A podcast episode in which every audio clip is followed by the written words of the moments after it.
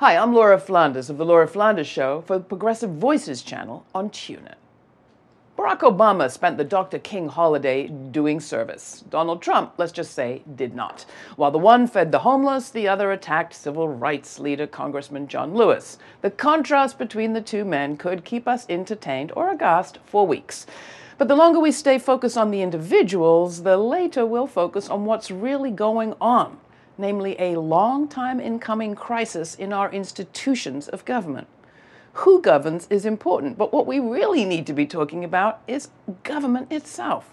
Let's remember that least discussed statistic 49% of eligible voters, some 117 million Americans, didn't even cast a vote in a country where registering is pretty darn difficult.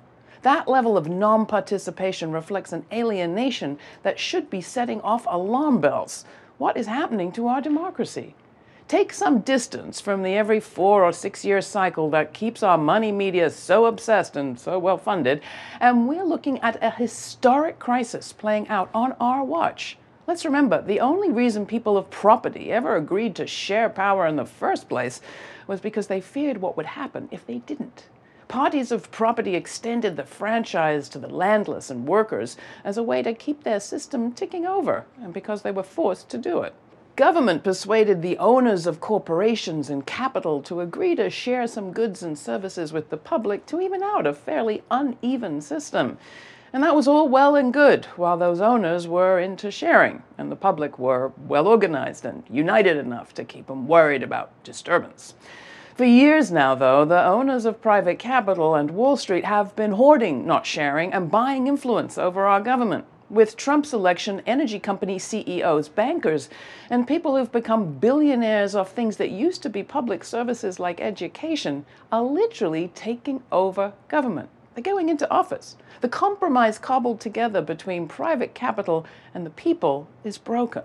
Private capital, cruel and crude, without a conscience, has won. Trump is draining the swamp, all right, of every last drop of public service juice. So that's the downside. The upside is we get to reimagine government.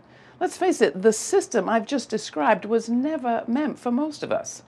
That's why strategies to resist oppression need to be coupled with those we talk about here to expand participation in community governance. Projects like the Southern Assemblies movement, which grew out of the failed federal response to Hurricane Katrina, participatory budgeting, which is spreading across the country, or community development and investment projects like the Ujima project in Boston.